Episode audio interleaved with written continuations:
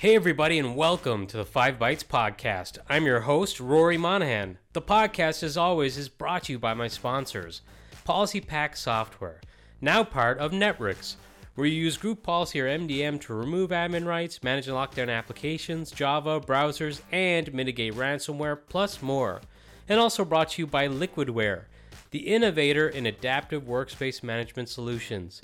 And of course, also brought to you by ControlUp end to end digital experience management for the work from anywhere era. ControlUp. Happy users, happy IT. If you enjoy the show each week, you have these awesome sponsors to thank. And now for some news. As usual, on last week's episode, I covered the highlights from the June Patch Tuesday roundup. So, right after Patch Tuesday occurs, I cover the big patches and vulnerabilities that I think you might want to know about. And I warned you when I was going through them that usually one week after that episode comes the episode where I cover news of problems caused by the patches. And sure enough, right on time, the problems have been reported. First up, if you use the Wi Fi hotspot feature in Windows, a June update may break internet connectivity on the hotspot host device. So, that device that you're creating the hotspot on for others to connect to, the internet on that may become unusable. And from the list of Windows versions affected, it looks like pretty much every version of Windows uh, that has the hotspot feature is affected. And even server OSs are listed, which I'm surprised they even have the feature. Maybe they were just taking a shotgun approach and listing all OSs, regardless of whether or not they're affected. Um, if this does happen to you and you're unable to use the internet when enabling the hotspot, if you just disable the hotspot, you should get connectivity on the host device again. This issue is currently being investigated by Microsoft. BleepingComputer.com also reports many people are experiencing the loss of remote desktop and VPN connectivity to servers with routing and remote access service or RRAS enabled when the June Windows Server updates have been installed. It appears that rolling back the updates fixed the services. Microsoft told Bleeping Computer that admins can temporarily disable the NAT feature on RRAS servers to fix these problems until a fix is formally released. Furthermore, this month's Windows updates may also cause backup issues on Windows Server systems, with some applications failing to backup data using the Volume Shadow Copy service. Microsoft has also released out of band Windows updates to address a known issue that would cause Azure Active Directory and Microsoft 365 sign in issues on ARM or ARM devices after installing the June Patch Tuesday updates. Microsoft shared a workaround when first acknowledging this known issue last Friday, uh, which those who cannot immediately install the emergency out of band patch can try to deploy to affected products. But really, just deploy the patch if you're affected. According to Microsoft, customers who want to use impacted applications should switch to the product's web version, which is not much of a workaround, really because uh, the web versions are still some way behind the actual like full client versions, in my opinion. And there have also been reports that once again, after installing these June updates, SMB version 1 has been disabled. So I think this is like the third or fourth time updates have done that. So if you're relying on SMB1 for some legacy applications, heads up, it looks like it might get disabled again with these updates. Once again, major sites like Amazon, Telegram, Twitch, Canva, Shopify, Coinbase, DoorDash, NordVPN, and Feedly, to name just a few, suffered an outage that was related to Cloudflare. And obviously, if you listen to the podcast each week, you know this is not the first time that a Cloudflare issue has caused serious disruption to some major websites. And in this case, the issue occurred for about one and a half hours. Cloudflare explained in their root cause analysis that they have been actively working on improving their infrastructure and have a pod made up of different locations that have this new equipment that they're installing. Well, they rolled out a change this week, and it first went to locations that did not have the newer gear. Then, once it hit the pods with the new gear, the issues started to occur. They had to revert the change that they had made, and then services were restored. In their statement, Cloudflare apologized and talked about how they're going to learn from this and basically improve their change process. It kind of seems like maybe in future, if they've got different gear or different hardware that they've just brought in, that maybe they need to make sure the change goes to at least some of those host locations initially too, so they can more quickly identify the issues and roll back. BleepingComputer.com reported this week that Cisco have advised owners of end of life small business RV routers to upgrade to newer models after disclosing a remote code execution vulnerability that they will not be patching. The vulnerability is tracked as CVE 2022 20825 and has a severity rating of 9.8 out of 10. According to Cisco Security Advisory, the flaw exists due to insufficient user input validation of incoming HTTP packets on the impacted devices. An attacker could exploit it by sending a specially crafted request to the web based management interface, resulting in command execution with root level privileges. The vulnerability only affects devices with the web based remote management interface enabled on WAN connections. So if upgrading is not an option immediately, it sounds like maybe you need to disable that feature. So if you've got these small business RV routers from Cisco, check out the CVE, which again is dash 2022 20825 to see if you're affected. And at the minimum, make sure that that feature is disabled. But really, you need to start looking at upgrading that gear. Microsoft have launched a new Defender cybersecurity app across Windows, macOS, iOS, and Android. I actually reported on this before its official launch, I think a few months ago. The Verge now reports that this new cross platform Microsoft Defender app is designed for individuals as more of a simplified dashboard that taps into existing antivirus software or offers additional device protections. Microsoft Defender will be available for Microsoft 365 personal and family subscribers this week, and the features will vary by platform.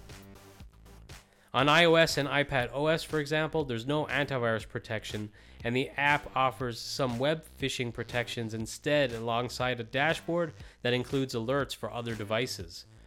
Whereas on Android, Defender includes antivirus protection and the ability to scan for malicious applications. The app will also scan links to offer web phishing protection. Microsoft Defender on Windows acts more like a dashboard rather than attempting to replace the built in Windows Defender security app.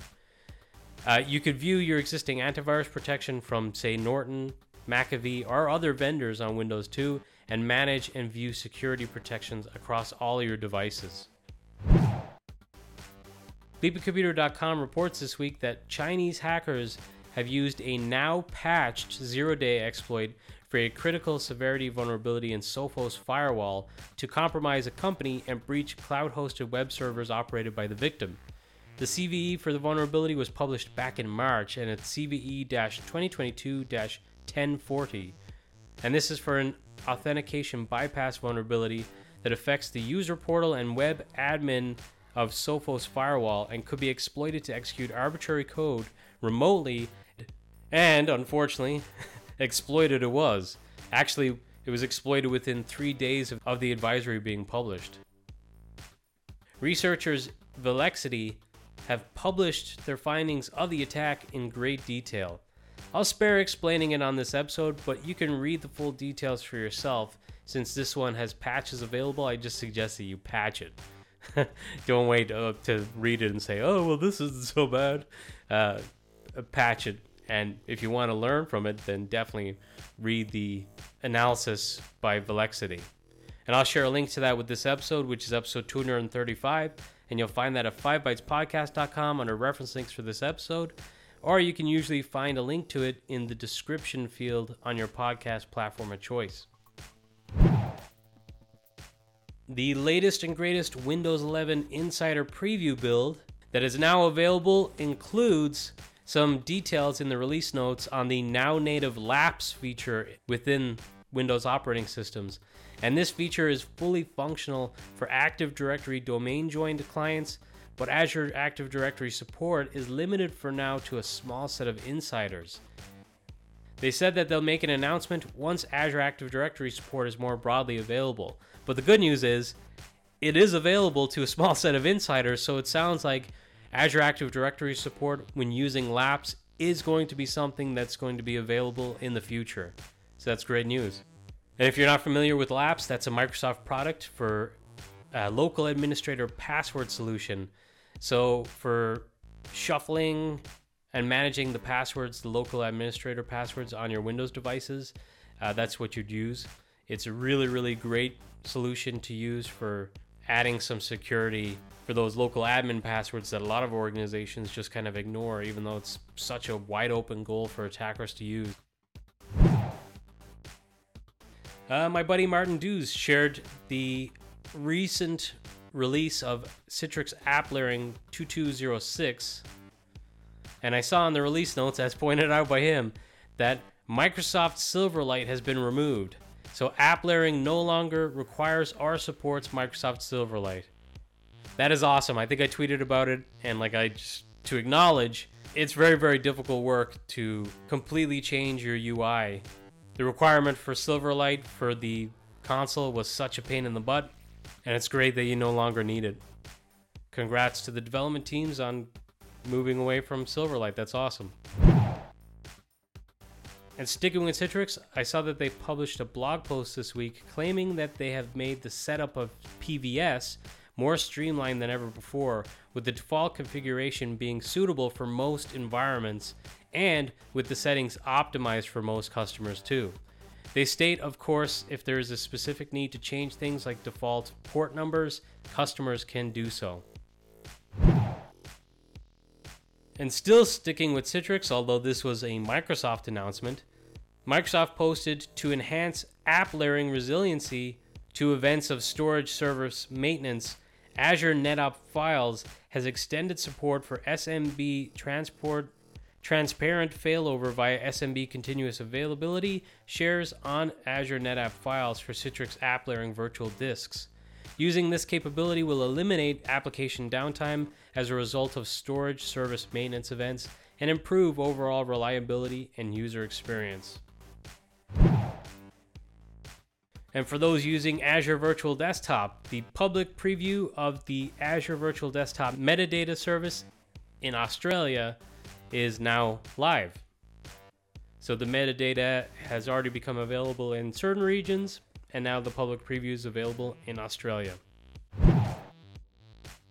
Last story for this week, but I already covered the Lapsus Okta breach at length in previous episodes. But I saw this week that the Register featured some comments from Brett Winterford, who is Okta's Asia Pacific and Japan Chief Security Officer. And he recalled in great detail of what the attacker tried to do, but essentially said that the attacker limited their actions to non intrusive actions at first to not bring attention to themselves. And essentially, they were just using apps and services and features that were available to the user or on that device that they got access to. And then, when the attacker eventually tried to leverage the position they were in to compromise Okta, they were immediately discovered. He also said in a bit of a last ditch scramble, the attackers found a workaround and they tried for 25 minutes to abuse their position, but they were not particularly successful. Winterford asserted that the event shows that zero trust security and Okta's implementation of it worked. So if you're skeptical of zero trust, or maybe you're a believer in zero trust, perhaps this example is one worth referencing. When you're in your uh, work meetings and you're talking about design and talking about zero trust, well, this could possibly be a good example to refer to. And now a weekly webinar. Alchemy will be hosting a webinar on June 29th, which I believe is Wednesday, at 11 a.m. Central Time. That's Central United States. The topic is What's New in DaaS, or Desktop as a Service. The event will feature speakers from Alchemy, Citrix, iGel, ControlUp, and Numecent, and also will have a Q&A. So just going off the list of vendors and also Alchemy, uh, you're going to hear about kind of best in class features for the best possible experience in desktop as a service. You know, the greatest monitoring with ControlUp, uh, greatest application packaging and delivery with Numecent, uh, iGel for those thin clients, and iGel OS, which is, in my opinion, the best OS for thin client devices. So if you want to learn about all these different solutions, maybe you're looking for a monitoring solution or maybe an application delivery solution or something else for your DaaS, register and join and you'll learn about it. And now this episode's scripts, tricks, and tips.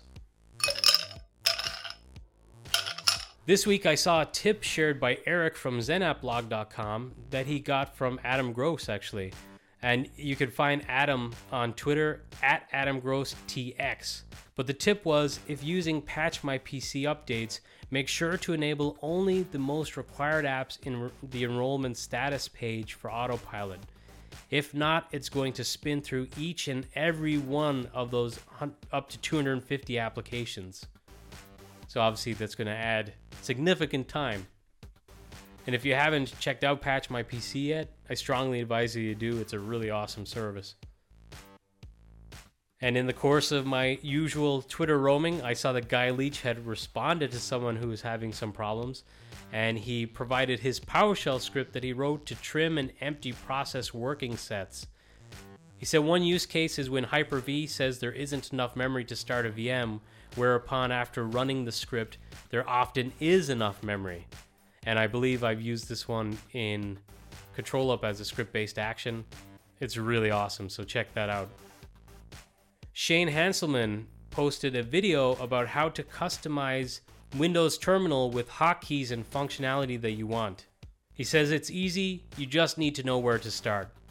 So if you want to learn how to up your game in Windows Terminal, check out that video. Rudy Ooms shared a blog post on some issues that people have encountered with the Intune company portal, and he talks about troubleshooting and how to fix the issues that he listed, like, for example, when the wipe feature doesn't work. And speaking of Intune or Microsoft Endpoint Manager, Tom Weschler shared a blog post on how to create a backup of your Microsoft Endpoint Manager infrastructure. And finally, Guy Leech shared a handy Azure one liner or PowerShell Azure one liner uh, for finding and installing the Azure PowerShell modules. And obviously, I'm not going to read that out on the podcast, so I'll share that. Uh, you can see it for yourself on the YouTube edition of this podcast, which you'll find at 5bytespodcast.com under YouTube for episode 235, or you'll find a link to it within the reference links. As always, thank you so much for listening, and I'll catch you next week.